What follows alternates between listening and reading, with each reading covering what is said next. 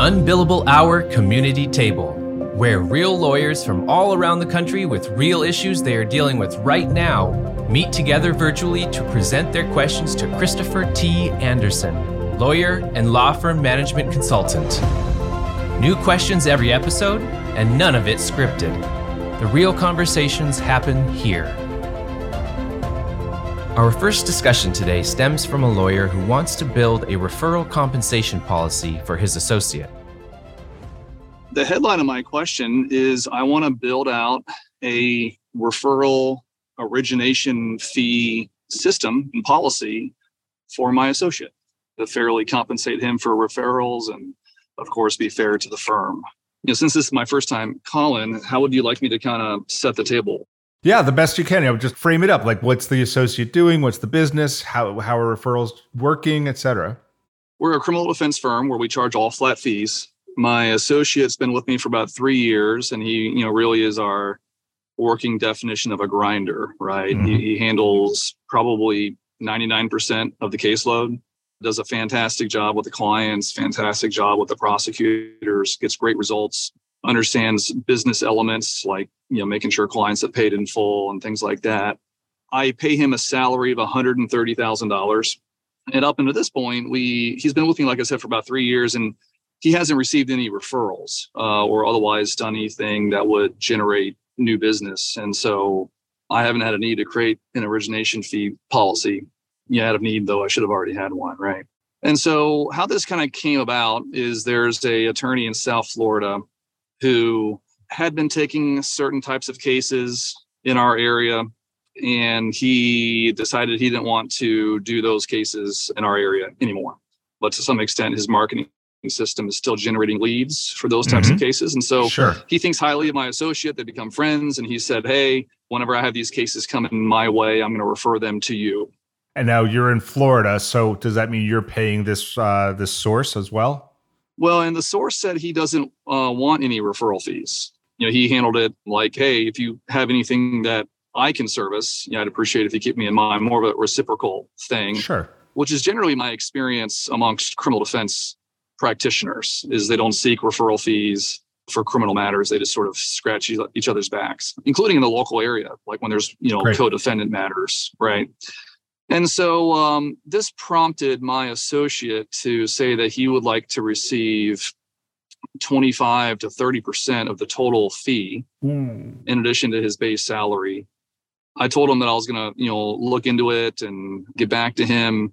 And then sometime thereafter, his friend and he were chatting, and his friend said, hey, I've referred some cases to you. Have you guys signed any of them up? And he rattled off a few names. My associate recognized those names, and that sort of triggered him to send me an angry email, sort of reacting as if I was holding out on him. It looks that about this source has sent, it looks like 6 or 7 potential clients. Only one of them have identified the source or my associate, right? As in, hey, someone told me to call Chris Anderson. I'm here to speak with Chris Anderson. Right. So they came in. You didn't know they were necessarily referred by this person. Yeah. And the reason I bring that up, and I think this is, in my thinking, Chris, you know, this is sort of an important element, is that, you know, while the source may have said, hey, I recommend this person, you should contact him, that doesn't necessarily mean that's why the lead contacted the firm. And, you know, by illustration, you know, our marketing system, you know, is very good. We oftentimes, when we have people shopping around, we'll have the same lead call us multiple times because they see us in multiple places. They forget that they've already spoken to us, you know. But my biggest point really is that these are clients that, you know, retained us weeks ago and never mentioned that it was a referral. Now, of course, my real focus is not on these handful of clients, right? My real focus is moving forward, what would be a fair bonus or fee division? And should I have the associate, you know, how much of the intake process should the associate do? The sales process is really what I mean. I'm not really too worried about communicating it to my associate. He and I have a good relationship. We've had money conversations before, and I feel like we've both come to the table with integrity and honesty, you know, so I'm not as worried about the interpersonal aspect. Except he's sent you a pissed off email. Yeah.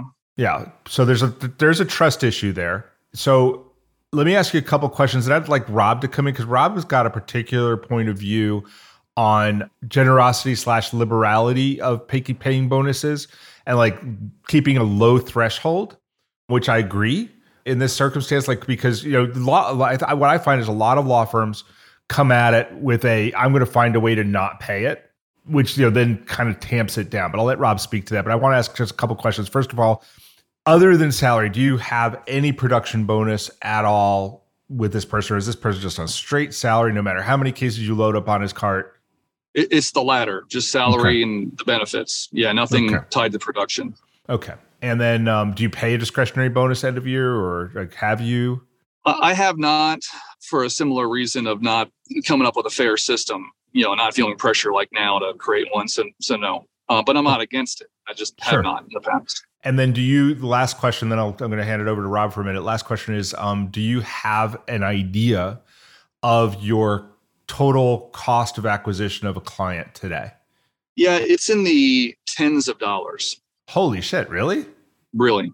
I gross on average $100,000 a month, $105,000 a month. And I spend about $5,000 on marketing. Okay. So $100,000 gets you about 20, 21 clients. And so you're spending $500. That's $500 per client. Yeah. Okay. Yeah. Okay.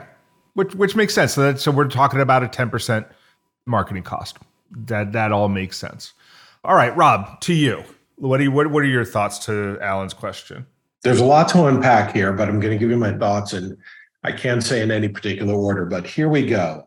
First of all, I don't know your associate's personality. So if we go ahead and create this referral program, I don't want to assume that he's going to engage in business development and networking and attend events and really, you know, go for it. Sounds like most of these referrals were gifts, which is okay, but let's not assume that he's going to be an aggressive go-getting business development type of person. That's point number one. Number two, I would want to know, and I mean this rhetorically, what your cost to produce your services. I want to know your profitability before we determine if 25% is good, 28%, 19%, or what that looks like, the format. Let's take a look at your service. How much does it cost to provide? How much are you charging? What's your profit margin? Then we can bake in the expense of a referral fee of some sort. IDing the source is critical. I would encourage you to come up with a system where someone, quote, claims a PNC and then a client. It can be done via email, Slack, Teams, an Excel spreadsheet, it doesn't matter, but some formal system which will eliminate confusion. You can certainly make this retroactive. You had mentioned that really it sounds like the source was only ID'd once. If your associate could provide emails or texts or some other type of correspondence with names, then you could make this retroactive and let him claim additional referrals. Chris is right. You want to encourage this. I recommend a low threshold. If your associate leaves a business card on a bar somewhere and the manager gets a DUI and picks up that card and calls and we can ID the source, good enough. In my opinion, I would also think about putting in some type of production bonus and a discretionary bonus if money is the issue. So I'm not sure if it's the concept of the referrals that are the issue, or is it his overall compensation that's an issue. So we have a couple different levers here that we could pull, and I would recommend thinking about that as well. Finally, if your associate is really good, so if you had I'll ask you, give your associate a grade out of 10 overall. 9, 9.5, 10. Okay. So yeah. If you have an employee that's 9 or 9.5, high level, take care of that employee. It's going to cost you far too much money to go another route. Take care of that employee when it's reasonable. Finally, keep in mind, by encouraging referrals, you actually will lower your cost of acquisition. If it's $500 a client, you theoretically don't have to spend as much on marketing and your cost of acquisition is lower. So look at it as an investment, not necessarily an expense. So yeah. I know those were a little bit random, but hopefully that provides a little bit of insight into how to analyze this. Yeah. So great. I don't disagree with anything that Rob said, but I'm going to go a little further and I'm going to give you a couple of answers, world according to me. First of all, like they coming out with a 25 to 30%, like when your marketing costs are 5% or sorry, close to 10%, obviously we've got a little bit of a disconnect there. And, you know, somebody's heard some numbers that are going around in the PI world, which has, you know, higher margins and higher marketing costs, which is why PI gives the referral percentages that they do, because that is commensurate with their cost of acquisition. They spend a lot more money on marketing. So they're willing, you know, when they get a client in to do that. I also agree with Rob. So another question we didn't ask you is, you've got you and an associate. Are you turning cases away today? No, not unless they're not a good fit. Okay. Because, you know, obviously if you're turning cases away and he's bringing in more, that's just causing the bucket to overflow a little bit more. You know, we could talk about reducing your marketing or whatever. So yes, low threshold, but definitely identifiable. You know, we all have the problem with lead attribution. People see, if you're doing a good job with marketing, they'll see, and I'm just going to make stuff up, right? But they'll hear your radio, they'll see your billboard, they'll see the pay-per-click, they'll get an organic result. Which one brought them in? Don't know. But if your associate was involved with it, I would rather say be generous, go low on the bar and go lower on the percent, right? To make up for it rather than go high on the percent, but have a really strict rule, because it always tastes bad when I come in and go like, hey, Alan, that one's mine. You're like, no, it isn't. Even if I make more money, I just be stuff makes people resentful, you know, about. In fact, we already kind of had that happen this week. There was a woman who called my office around 5:15 in the afternoon, left a message. My son's in a thing, give me a call. And then this source happened to speak with the woman and emailed my associate. And this is about an hour and a half after she called us. And I looked up and she called one of our Google ad tracking numbers, right? So I know, you know, that's how she came to us. And so I spoke with the lead Monday night and she said, yep, I want to hire you. Let me talk to my son and we'll get back to you. And then a day later, when my associate saw the email from the source, he forwarded it to me and said, hey, here's another referral that I received. And then I think he saw my notes in our practice management software and called the lead, and then is sort of tripping over himself to take credit for this conversion, right? Like in a note, I mean, he's literally like, you know, claiming that the lead was waiting to hear from him in order to hire the firm and all that.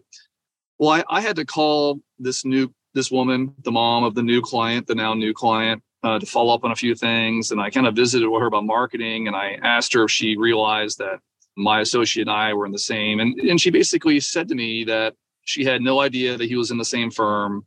When she spoke with him, she was not planning on hiring him until he mentioned that he works at this law firm. And then she kind of viewed it as like the stars aligning, you know what I mean? Like, oh, okay, well now I'm definitely. And my point is, you know, these sort of things can get sticky. Right. So we create a two-tier system, right? Straight up referral, that's how it came in. I'm going to make up a number, 12%, 15%, 10%, doesn't matter. Mixed referral came in two ways, one of which was through a referral to you, splitsies. If it's 10%, 5%. If it's 12%, 6%, whatever. But just so like a straight up, boom, full, cloudy, mixed, but never zero. Well, what if, you know, you can really split hairs over this, you know, Chris. And I don't know if it's a good idea to think of all these possibilities, but you know, what about scenarios where, you know, I do a consult and then the person shops around a little bit. This source emails my associate and says, hey, I just spoke with so-and-so. I recommended. Splitsies. Don't split hairs. It's splitsies. Why is it splitsies? Because you don't know if the person, what pushed them over the edge. Sure, you did a consult. Were they going to hire you? I don't know. The fact that they got a positive referral from someone else, did that push them over the edge? I don't know. You're going to be right sometimes and wrong sometimes, and that's why splitsies. Because that way, you know, you in the end, it'll come out in the wash. And this way, you're not splitting hairs and you're not arguing over them. It's just, it's clean or it's splitsies or it's nothing. And just listen, this is a world of abundance. You do this, you make the associate happy, you make the referral source happy. One or two things is going to happen. This referral source is going to keep sending this guy, like Rob said, this guy may not be a go-getter. This guy's going to keep sending him referrals, which is great because he's going to be feeling good. You're going to, by the way, send thank you cards yourself to this referral source. Thank you so much for sending my associate referrals. This is great. If you can keep it up, would really appreciate it. By the way, tell me more about how we can refer cases to you. So you get involved there without trying to cut your associate out, but just showing gratitude. And then the relationship continues, or, and this is what I predict, this source dries up and your associate doesn't really go hump it to get more stuff. And this is all moot. But so let's pick a percent. I say you should pay him 10 or 15. I would probably say 10. And then and if it's if it's cloudy, it's a split. It's 5%. That way he's always getting something if he touched it in any way. Yeah, I like that. Now, what about the scenarios like I outlined earlier, where sort of days or weeks after the fact, the source says, "Oh, by the way, I told Chris Anderson to call you." Did he ever do that? Splitsies. Yeah. So even then say, okay, we'll go back and we'll give you 5% or whatever. Yeah. It's, you're going to err on the side of paying. Okay. So I processed all this. Now when the referrals come in, like a straight referral, like, hey, here's Chris Anderson's name and telephone number. He has a case. Who would you recommend does the consultation? I fired my salesman about a year ago. So I've been doing all the consultations. Eventually, I want to hire an intake manager when I find the right fit. Is your associate not doing any of the consults right now? He's not doing any. Then I wouldn't change that unless, but I would ask him, do you want to do some? I mean, I'd be glad to if he wants to do some, then throw some at him, see what his conversion rate is, and then make a decision. But if he's comfortable letting you do them, then you do them and you still pay him. Yeah. So just kind of say, look, you'll get 10% or whatever. I can do the consultation or you can do the consultation. But either way, it's going to be 10%. Yeah. What would you like to do? Yeah. You're not getting more for doing the consultation. You're not doing less if I get the consultation. Not right now. Not until you see his conversion rate. And if you really want him to be, one of your, on your sales team, and then you can talk about comp. If he can do them, you should stop. Oh yeah. Well, though, I tell you, that was my initial idea, was to say, hey, you contact the lead, you do the consult, you bring him across the finish line. Listen, let's see how good this guy is. It may prove to him that he sucks at it and he should stay with you. But let's come at it from an abundance mindset. Yeah? Yeah. And I like the idea of, it's like Rob said earlier, if you put a gun to my head, I'm not willing to pay anything to keep him from leaving, but I don't want him to leave. Right. You know what I mean? I don't want to feel like I'm being taken advantage of. I feel like I've allowed myself to be taken advantage of, by prior employees. So I've got a soft spot there, some scar tissue there, but I don't want to lose him. Yeah. And the other question is, because you weren't able to answer it, was like, yeah, what is your overall profit margin? Because we don't want to eat into that. It's like 30% after I pay myself my monthly, salary / profit distribution. Okay. Yeah. What is it when you just pay yourself fair market for the job you do? Oh, 45%. Yeah. So then the numbers I said are probably pretty good. And pay to keep them. Don't get taken advantage of. These numbers that we've talked about are all fair. And this gives him an opportunity to earn more. Yeah. Yeah. And if he decides, if he gets hooked on it and he starts generating more business, yay. That's great. Pay him handsomely so that there's no incentive for him to all of a sudden realize, oh, I'm really good at this. I could just start my own firm. I'll generate my own business, right? Pay him so handsomely that he wouldn't want to go anywhere. You still get a profit off it. And that's a better place to be. Yeah. Delegate out those tasks that take up your time. Staffy can help you with your legal, administrative, marketing, and even client-facing workload. Hiring Staffy's top-notch bilingual virtual staff means Staffy does the recruiting, hiring, and training for you. Then, if you need a change, Staffy handles it. You get to concentrate on your strategic work. Schedule a free consultation at staffy.cc. That's STAFI.cc and get $500 off with code HAPPY24. LawClerk's nationwide network of talented freelance lawyers is trusted by thousands of law firms. Solo attorneys and firms can get help with project-based work and also ongoing work via a subscription. Sign up is free and there are no monthly fees. You only pay when you delegate work. Plus, LawClerk has a new app for your mobile device to help you manage the work you've delegated while you're on the go. Be sure to use referral code UNBILLABLE when you sign up at lawclerk.legal. In the next segment, a lawyer wants to know how to craft introductory Meet the Lawyer videos for future clients. We're doing a video shoot for our attorneys because we use dragons. So they don't meet with attorneys before they're making their decision. But my sales team asked us to have intro videos for the attorneys so that our potential clients can see who they'll potentially be working with. So I'm just looking for some ideas of what they should be answering in those intro videos about themselves. Yeah, it's not my firm. So I'll take the lead and I'm going to let Rob totally disagree with me here. It's not my firm, so I feel hesitant to say. If it were my firm, I would say whatever the hell they want to talk about, and that'd be completely personal. But it could be like, what's their favorite summertime activity? What's the best books that they've read, favorite television shows, what do they like to do on the weekends, whatever, but very personal. Because I think it's a great idea to do this. What you don't want is some sort of thing where you're putting your prospective clients in a position of trying to choose who's smartest or who gave the best answer to a legal conundrum. And it's not going to be here are the videos, you choose, pick who you want. We assign it based on, Oh, no. I get it. That doesn't stop them from doing it. Yeah. And from telling, no, I want that one. I get how the mechanism's going to go, which is even more reason why you don't want to give them fodder for that, is just personalizing the people and seeing them that they're human beings. So, if you want, you could give a list of 10 possible topics, but then just let them go. And it's professionally done. Yes. Yeah. Awesome. Just give them some 10, 12 topics and then let them go would be my take on that. Rob, what do you think? Question. When and where and when in the process would these videos be available to PNCs? We're probably going to add them to their bios. On the website? Uh-huh.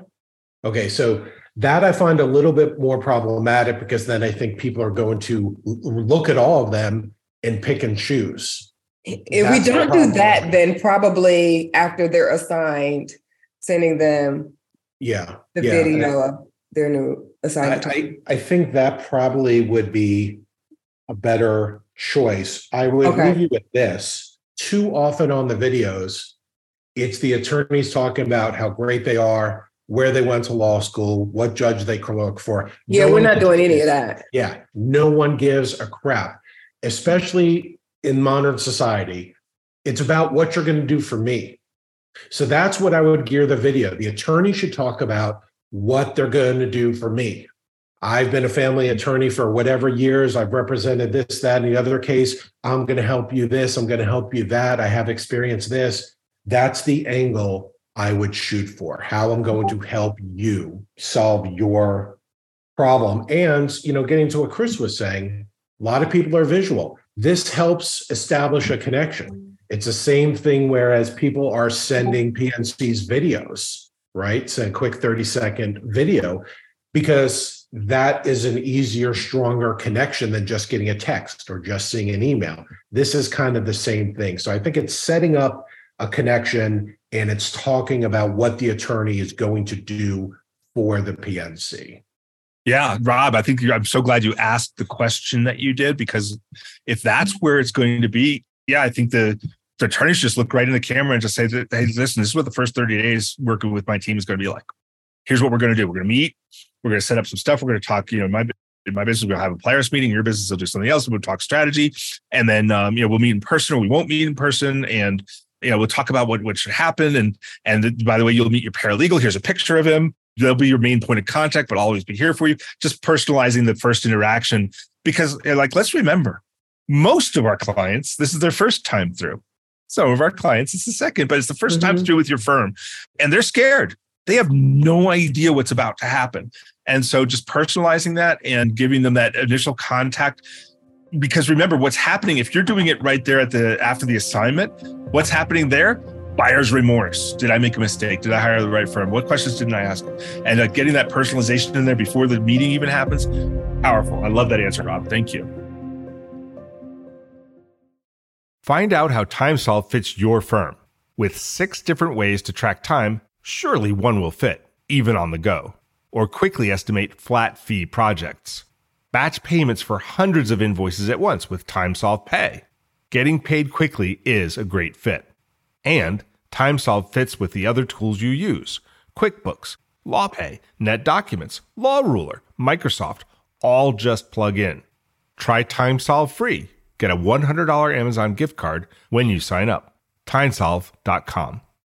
Nearly 80% of people search for lawyers online. They visit websites and check reviews. If your site doesn't appear in the top search results or it presents poorly, you risk losing clients. That's why you must know how your firm stacks up on Google against the competition. See how your reviews impact clients' decisions and how you can get better results from your site. Get an unbiased marketing performance report in under a minute right now at Grow Law Firm. And that's growlawfirm.com/unbillable. Once again, growlawfirm.com/unbillable. Our final segment covers what to consider when hiring a managing attorney or director of operations. How do you hire a managing attorney or a director of operations? I think that's a great question for Rob. Yeah, I'll take that one. That's a pretty good one. So how do you hire a managing attorney or director of operations? Those two need to be distinct. Managing attorney, in my opinion, a managing attorney will have had to have led some legal teams, had some managerial experience. They understand how to foster teams. They are responsible for their team's performance, whether using pods or just attorneys underneath them, even the paralegals as well. Managing attorneys may or may not have responsibility for originations. So we need to make that clear as well. Now, when you're talking about evaluating their performance, typically you could talk about creating an ROI, basically how much money did they bring in divided by how much you're paying them. And you get an ROI anywhere from say 2.5 to 4.5, and you can compare them with other managing attorneys. However, please keep in mind when you're evaluating the performance of a managing attorney, what percent of their time is required to actually be the manager?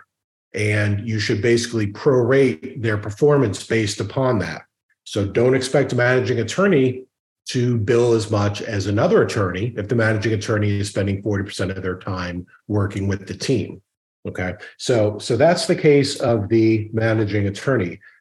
Director of operations, different. Director of operations should have some very explicit business experience running a business. Does not have to be a law firm. Remember, a law firm is a service business. There are many other service businesses that are very similar, and the experience is transferable. Director of operations has to be fearless. You're dealing with attorneys. No offense, even though I just offended everyone on the call. You know, you're dealing with very strong personalities. A lot of ego is involved, and a director of operations, frankly, has to be well acclimated and not afraid to kick ass. Director of operations will be running the firm. They most likely will be running HR. They will be facilities management. They will have their hands in finance, perhaps, and they will be responsible for the overall performance of the operations staff. Depending on the size of your firm, you can differentiate between legal operations and office operations. Legal operations basically would be your billable resources, attorneys and paralegals. Office operations, everyone else. Think more of administrative staff. So director of operations, you would look for someone who has successfully been operating a business, running a business. Don't necessarily have to have law firm experience, but it certainly helps. Christopher, what would you like to add? No, I think that's great. I think laid it right out there. I guess the one thing that would help would be where to look. Like you said, it doesn't have to be these people. It doesn't have, like for the director of operations, doesn't necessarily have to be legal. But where would you look? Okay, good questions. I'm actually dealing with this issue now because as we all know, the legal employment market is still very tight. right? So everyone's looking for the edge in recruitment, and recruitment and retention are still the number one and number two issues facing most firms. I personally have been using WiseHire, and I've been using LinkedIn Jobs more and more. In fact, I used to use WiseHire a lot more and LinkedIn less. It's now flipped. What I suggest to automate the process is make sure you use the pre-screening questions, the functionality on whatever site you use. Okay, so for a managing partner, you know, it could be certain years of attorney legal experience in whatever practice area you have. It could be that they have been responsible for the performance of legal teams. It could be that they have, in previous jobs, had to bring in origination and new business. Whatever 3 or 4 bullet points are critical to you, I suggest adding that to pre-screening, which will expedite the process. And then one other source that you can look in, some people have had success, some people have not, is the ALA, the Association of Legal Administrators. They have a job board, and it's a place to look for sure. Thank you for listening. This has been the Unbillable Hour Community Table on the Legal Talk Network.